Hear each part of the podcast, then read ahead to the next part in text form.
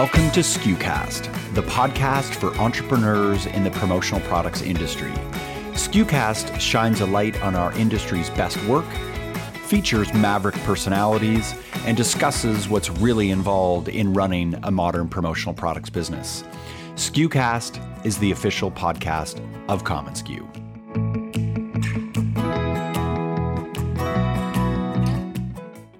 product spanned nine different items across 151,000 units in less than six weeks. Last year, we were sitting in the showroom of Chameleon Like, and along with Pierre and his team, Denise Taschereau with Fairware, and Stephen Musgrave, were wish listing some of their ideas for the future. And one of the things Denise mentioned was this idea of someday suppliers collaborating together to create collections for the distributor and end client. But not just collections of merchandise, but working together to create a cohesive offering that enhanced and complemented the collection and streamlined the work behind the scenes. That same idea sparked between two suppliers who are now tearing down the walls and transforming the way we can all work together to build a unified, creative, and for the most part, frictionless concept and one offering for the buyer. Today, we explore what this new era of collaboration looks like with Adam Walterscheid, CEO of T Tycoon and YourCo, and Ben Taylor, the Chief Marketing Officer at BamBams. They share the story of a complex project that would become CoLabs, a service designed for distributors to build a completely custom product collection that transcends multiple supplier lines, simplifying the supply chain, sharing creative resources, and streamlining communication through one contact. This episode is brought to you by commonsku, the platform that powers your connected workflow, enabling you to process more orders and dramatically grow your sales. 2019 is your year. Don't delay. Start it right. Begin your free trial now at commonsku.com. And now I'm joined by Mark Graham, commonsku's co founder and chief platform officer, as we chat with Ben and Adam about a complex story that led to the creation of a model that reimagines the way we create, called CoLabs. Can you help us understand collab and what it means to distributor today? We launched with one major project.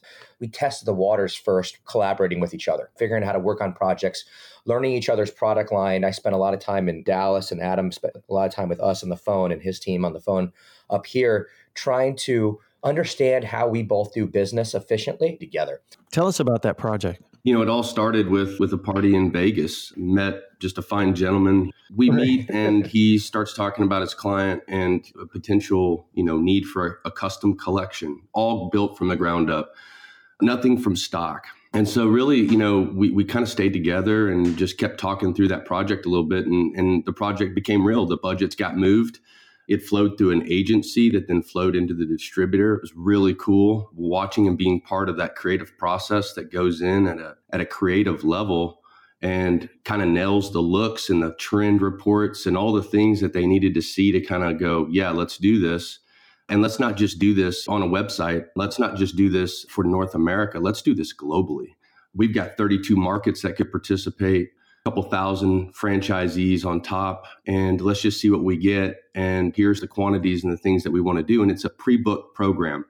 So being part of helping build that strategy to a pre-book program how do you do it? How do you execute it? How do you meet the timelines of the clients the safety what do you mean by pre-book program Adam? where you take the orders and you sell the orders before you just take position of inventory Right. Right. So so at the end of the day, it boils down to we're distributing product that's already sold and we're building to, you know, demand.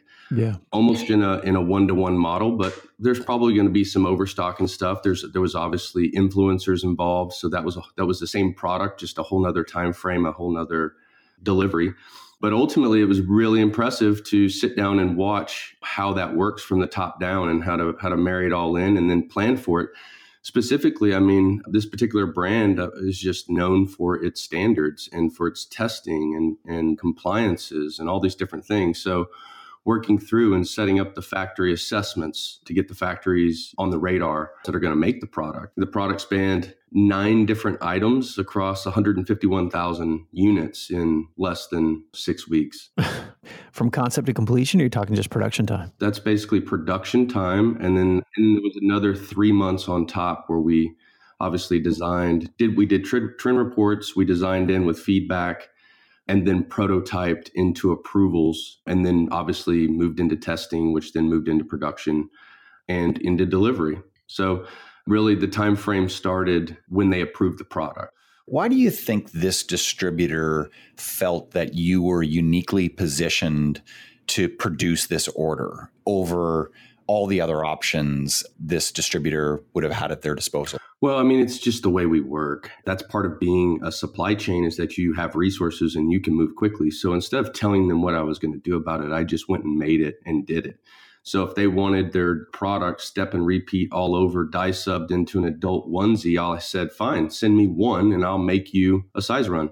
I'll do it this way to spec to meet your testing standards and this type of fabric so that it meets this type of potential look for the novelty item you're trying to get down to and made sure it met their demographic needs and you know let them know look this was going to be about the budget it would cost to get it done and you would need to be in these quantities to make it make sense they positioned it as that item that they needed for it to work and they really pushed it hard and made sure that the total number of units made sense we also did denim jackets with 18 different heat transfer patches that went on it so that it really looked like that vintage novelty denim jacket that they got, you know, 20 years ago when in reality they got it, you know, 6 months. So, so we had lots of fun items. I mean, the reality of it was is that we tried to leverage domestic manufacturing the the most we could because it gave us the most control. It gave us the smallest turn times. It didn't necessarily give us the cheapest price, but that's not what this was about. It was about execution. It was tied around the World Cup, so there was a tight window to it. And you know, in, in the United States, that's one thing, but to the rest of the world, the World Cup is, is obviously the deal. They wait four years for it. So that was obviously an important time frame inside the project. And so our job was simple. It was to give them one company to deal with through all the compliances, all the safety standards, all the products, all the delivery, all the logistics, all the price points, all the product development, and streamline that process into what turned into single delivery point where they handle fulfillment globally and were able to take control of the project at distribution, which was important. Right. I have an observation here, and I'd love to get your perspective on this, Bobby, given your past distributor experience, and I'm also weighing on my uh, my distributor experience as well. I think when you're doing a large, complicated global sourcing deal like the one that you're just talking about, Ben and Adam, very generally speaking, I think a distributor has three options. Option number one is they go to China themselves and they go and source directly from a factory. And they're usually doing this because they're trying to meet a certain price point. And there's a degree of flexibility there going direct to China. Of course, all the risks that are associated with that notwithstanding, but that's certainly one option that you see. The other option that you see is that a distributor will go to a large traditional supplier in the industry and will tap their custom sourcing division for a riff on an in stock product. And that can be a very successful strategy as well. But I think that one of the limitations that you get with working with those established suppliers is that lead times generally a little bit longer. There's also a little bit less flexibility because they're working off of a stock product design that they're already comfortable with. And it's a slight customization on top of that. But then, of course, you might not be able to get everything through that supplier. So you're now interacting with a couple of different suppliers. So the challenge there is that you may just run into inflexibility when it comes to delivery timelines. And I think the third option is the one that you're now talking about, Ben and Adam, where it's like this new, almost hybrid approach where you've got this nimble supplier or the supplier relationship in terms of collab where they're able to go to the market and are able to work on your behalf in a really aggressive time frame as well as an aggressive budget window as well to be able to meet this one single delivery of a very complicated project. And i think it's it's interesting that the industry has evolved there because now distributors have i think a safer option in option number 3 to be able to deliver aggressively on price and deliver aggressively on a time frame that they might not have had before that push them to go to direct to China, where then you get, I think, a lot of problems that we see in the industry today. So that's my observation. Bobby, what, what do you think given your past distributor experience? Yeah, the time frame is tremendous. I was kind of intrigued, you know, obviously with our fulfillment background, I was thinking through what a beautiful program this was with a pre-booked project. Those are increasing, I think, in the business because of the way production has shifted. And so no longer are these heavy fulfillment inventory, heavy inventory programs. You're seeing a lot more just in time type projects. But I was mostly intrigued by how this distributor differentiated themselves through the uniqueness of the creative process and through partners, obviously, like T shirt Tycoon and BamBam's. How today it's not just the logistics side of the business where you're able to shine more, but also the creative side where tapping into the right partners can really, really expand your creative prowess. And so I was Im- impressed by just the, the, customization side. And the fact that this was basically a three month project, if I understood you right, Adam, is pretty astounding given the scope of it. I think what makes CoLab in, in, itself work so well from a creative aspect and from a fulfillment aspect, and even Mark to touch on what you said, this goes back to a conversation Bobby and I are having right before we, we started this today is, wow, you travel a lot. Yeah, 40 weeks a year, along with all these other suppliers. And what that's allowed us to do is build unbelievable and very trusting relationships with all of the other suppliers in our industry. We learned who works really well, who we know we can work well together with, how to deliver their product. Heck, we know their product lines most likely better than a lot of distributors because we spend so much time with these people. And it's allowed us to build a, a, network of collaboration. We first did it last year T shirt Tycoon, BamBams, ETS, ETS Express, Alight Promos, Gold Star, and Origaudio. We, we had a party, right? And a party that would allow us to introduce each other to each other's client base and really learn more about each other. And it's really just grown from there. And I think this project in particular, from a creative aspect, was really cool because unlike a lot of standard promo product buys, this also had true advertising agencies, you know, world renowned advertising agencies involved with it. And so they got to work on creative. And then T shirt Tycoon got to work on creative. And then BamBam's got to work on creative with T shirt Tycoon. And so you have people all the way across the board from that end user, that major social media influencer, some guy or gal with a million plus followers on Instagram who's going to be wearing this product, giving their input to the advertising agency, advertising giving their agency to the client, client giving their, their input to T-shirt Tycoon and BamBams, and us as the makers, the manufacturers, the actual people who make this product. We know what, what's going to work best. When we all put our heads together, it really is a beautiful thing when it comes to a design perspective. Working backwards in the project is how we got there. And it was a lot about showing them what their audience might like to see and retail brands that carry that look. And then it was from there, it was like, okay, how do we build your brand DNA into it? And how do we work backwards into budgets that work for you to pre sell this into? And if you don't hit a number in a particular item, you can always choose to order it and carry it, or you can simply cancel out of it and move on down the road. And the only thing we've got is pre pros on the line, you know, no big deal. For something like a global launch or a national launch or even a you know, an online store launch. So really nimble way of going into let's go pre-book a couple hundred units and then what we can look at that data and tell us how much more we need to do to meet demand or at least get you in position to to start to know that. We've talked a lot about how to do this right. I know that also when working with a complicated global fulfillment program with a picky end client that not everything goes right.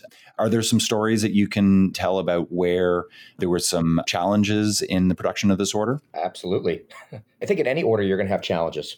You get an order that's on this scale, we're definitely going to run into some hiccups. And, and, a lot of times that's about learning. And I think Adam and I both learned a ton about compliance and a ton about product testing and when to produce and how to produce things, and really product approvals and the line of communication that is required and the level of communication that is required. Now, that being said, we ended up in a situation where we had to reproduce a little north of 3,000 more units. And we had to reproduce on a, on a global scale really fast with people having to, to go other places and having to bring in specialized teams to do things. This test was a was an EU test one that we're not required by law to pass because we don't manufacture and distribute in the EU.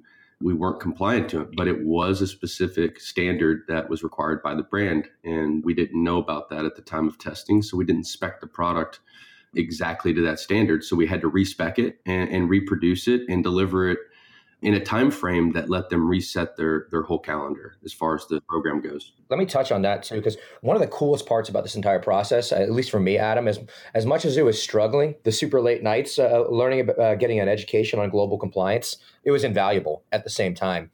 And when you have to pass, uh, you know, reach testing for the EU, you know, learning, and this is, you know, significantly more intense than Prop 65.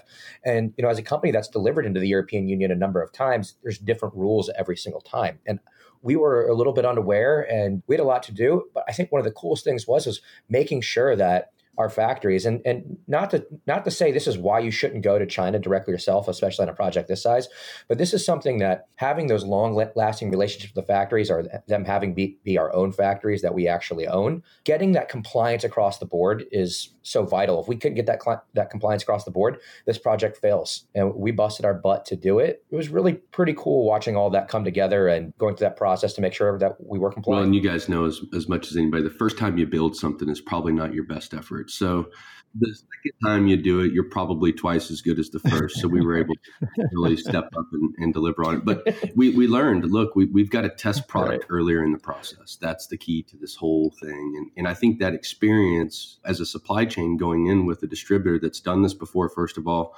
or hasn't, we certainly can bring a level of experience and knowledge to the table of exactly how to get all this key information out in front and get the plan set early so that we can deliver 100% on the first time. But the reality is is that it was a highly successful program for the brand that executed it. And you don't have to take my word for it. You could look at one hashtag of how they measured it and, and, and documented it. And know exactly the brand equity that they that they were able to build inside of their brand globally. It was it was great. Their influencers all the way down to the product reception. We got nothing but great news, and it was just more about hitting that timeline that was tied yeah. to a lot of key moments of their of their marketing spend. Right, so just really all the way to the top of the executive saying, "Here's the budget. Here's the window. Here's the leverage we're trying to create." And us delivering on it. Yeah, and I, w- I want to stress our, our listeners are used to a full disclosure discussion, and we're being very respectful of the distributor that's involved in this project. So that's by design. But what a project! I have to say, when I hear about this, you know, I hear about the problems, I hear about the challenges. I think we take it for granted just how much education our supplier partners do and get on our behalf to make us look like absolute heroes. And it's the high risk that you guys take. And you build upon that. Obviously, every experience is a new opportunity for you. Also, this project just ignites my imagination. And I'm thinking of we have distributors who are brand new to the business that are on the call. We have distributors who have been this doing this a very long time. This is one of those rare projects that I hear from. I don't care how experienced you are in this business. This is an incredible opportunity to tap into something very unique on behalf of your clients. So I kind of have a question for all three of you so that we can help distributors mine this rich trove of trust they have with existing clients.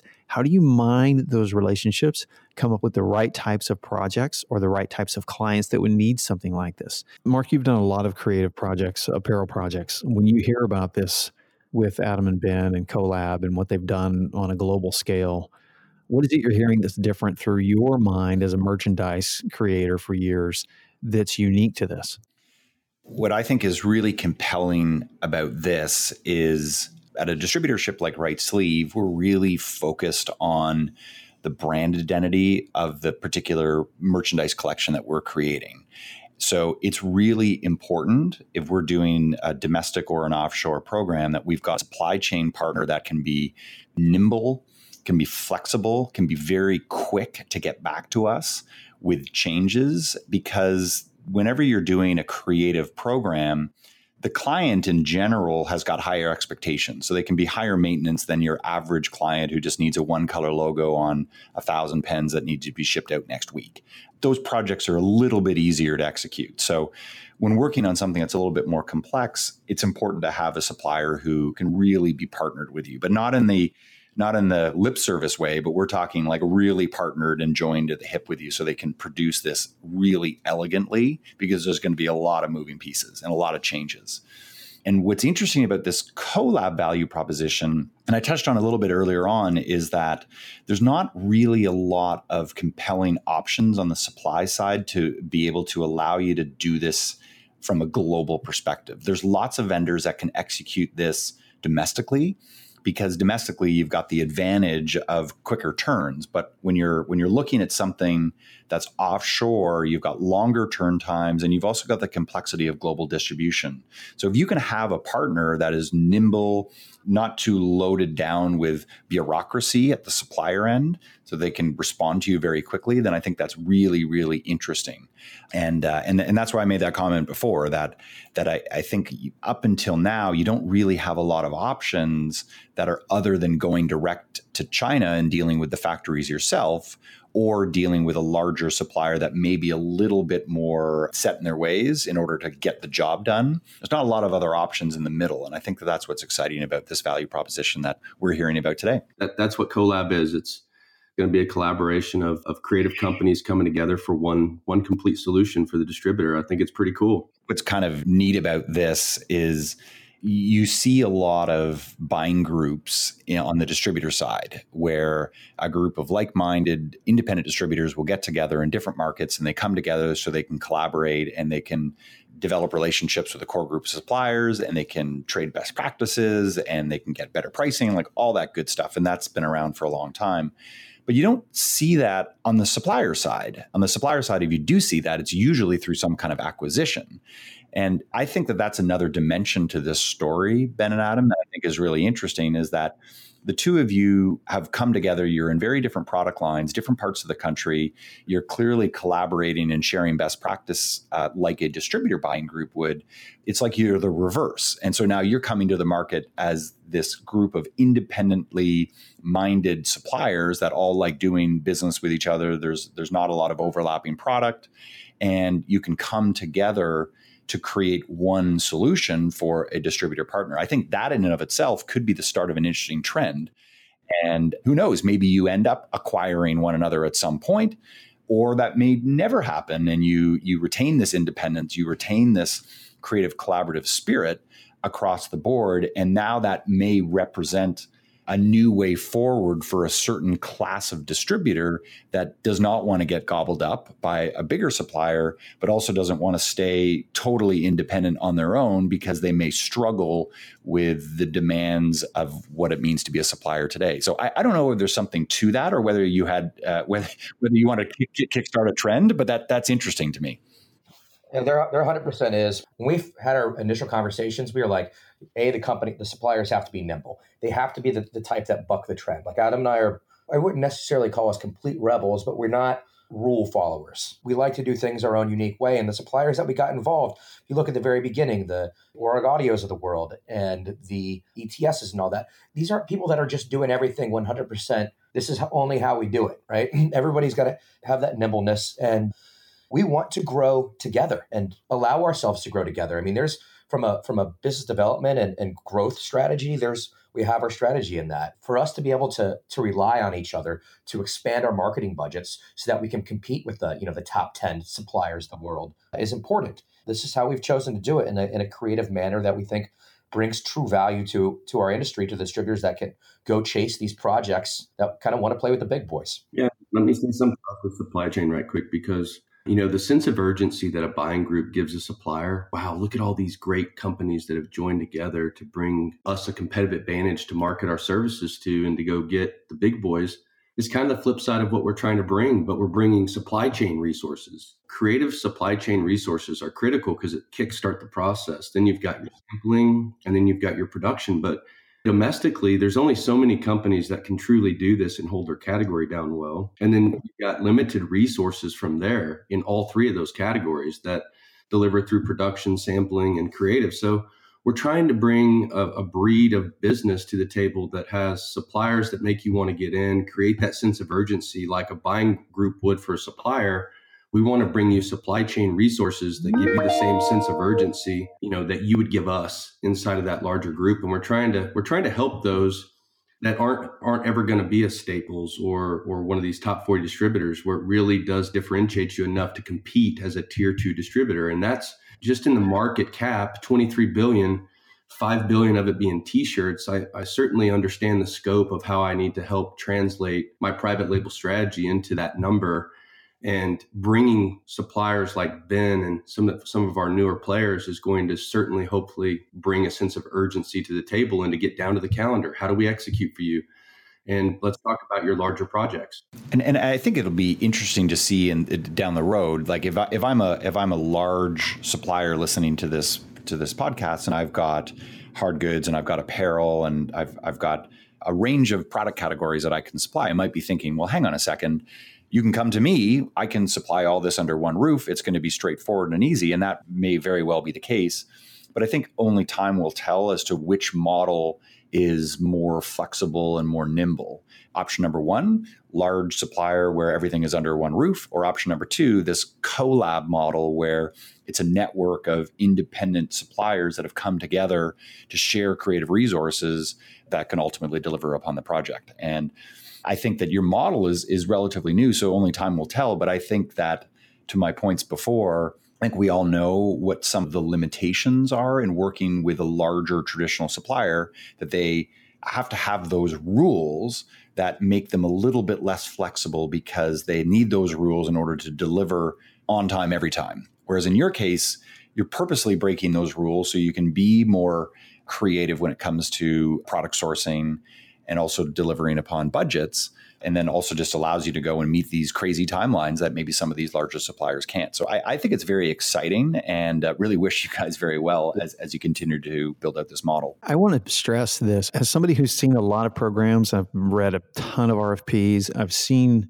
so much program business. They're taking a traditional product category and they're sort of rebuilding it in a way that not only makes you more nimble, but makes you more creative. And what that does to the stickiness of your offering to your client is tremendous. So I'm going to suggest, or I'm going to say, right now that what you guys have built here is, is a very vibrant future for those that are willing and ready to tap into this and to think really outside the box. But it's funny because you can tap into, you can actually go after a traditional category in a very unique and creative way that carves that old spend into something fresh and new and that also makes it very difficult to steal from you, so to speak, once you do that creative collaboration. If you look at this from a macro perspective, there's lots of a lot of worry in the industry, uh, rightly or wrongly, in the industry today on the supply side about the rapid consolidation that's that's taking place mm-hmm. on the mm-hmm. supplier right. side in the industry a lot of external private equity funds that are coming in. There's a lot of mergers, and and that's happening for very understandable reasons. There's a concern that at one point the industry might be 10, 10 suppliers. I don't think that'll necessarily ever happen, but you know, work with me on that sentiment.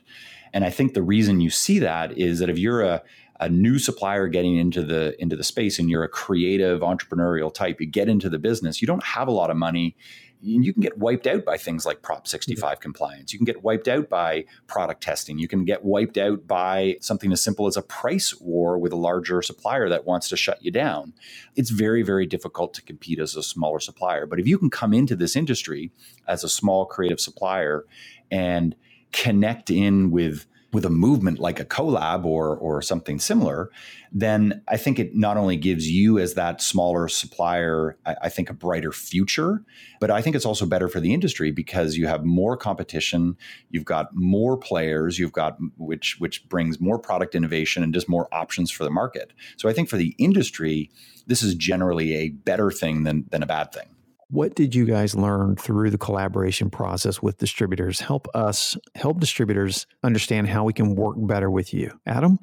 Well, what I learned about it was just understanding the calendar together. You know, what are the key milestones so that we can plan for them and mm-hmm. deliver on them? Because the milestones are really what make the project. It's really what gives the client the confidence that you can get to the next level or the next stage and make them look good. And obviously, you're not saying milestones. We're used to hearing in hand dates. You're talking about something far more complex here. You're talking about multiple milestones through a, through a very complex project. Yeah, because there's there's a lot of planning that takes place. I mean, a lot of the information that you need isn't available until certain stages of the project. So curating the information down to what is available to us to make good decisions and plan this appropriately isn't going to be perfect. So you got to get down to a calendar that everyone can can can agree to, and then that way we know we're on track. And as we learn more information, we have to then adjust the calendar accordingly.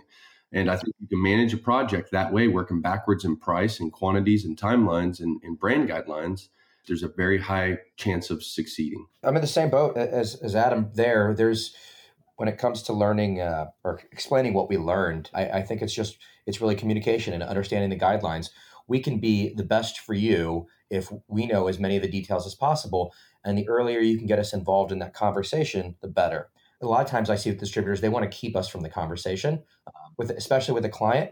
we are more powerful and we are your advocate when we work together as partners and we want to be your partner and uh, so get us involved in that conversation because then we can win for you i see that that's imperative with this type of project it's absolutely imperative and not to hide not to not to prevent or hide or obfuscate the details with the client things like that it's absolutely imperative to get you involved as fast as possible and in a very open book attitude well, i would just you know i would just say that we're talking about private label product here 100% right. private label. This is your client's brand. So why would they want to right. be part of the supply chain decisions and execution? It would be a phenomenal way to experience your own brand would be to to be connected to the supply chain that was helping you build it. And it be all about your brand. We are not companies that want to be in the forefront. We are your third party, silent but very proud partner. So this is all about you as our distributor, and it's all about your your end client. What I love about this type of project too is that the, from the client's perspective, the distributor is the conductor. I mean, this is very symphonic. The distributor, we often think, in, in a role like this, is helping bring together all the right players on behalf of the customer and their objectives. This isn't the old argument of supplier versus distributor and the client. Those rules are out with something like this because the, the client's very dependent upon the distributor's expertise in bringing the right partners to the table. And it's so complex that it actually creates a safety and security net for the distributor um, when you build something this creative. Absolutely. And it, and it, it builds true partnership. You, you could have said it better, yeah. Bobby. Guys, this has been great. Thanks for unpacking this. This is really cool, man. And you guys are, you guys are, in my opinion, I think represent a very interesting part of the future of this industry. And a guy like me, and certainly Bobby is the same way, like we get so fired up by people that are doing unique and cool things. And sure, I still love the big suppliers as well. Like they're absolutely vital to the success of this business as well. They're just different. And I think we all have a place. And what you guys are doing is just cool and innovative and and we need more of that. We really do. Yeah. Yep. Guys, thanks for your time. This has been awesome. Sure, guys, thanks for having us. This was a, a lot of fun to do with you as always. It was very therapeutic, gentlemen. I appreciate it as well. Thanks so much. Bye-bye.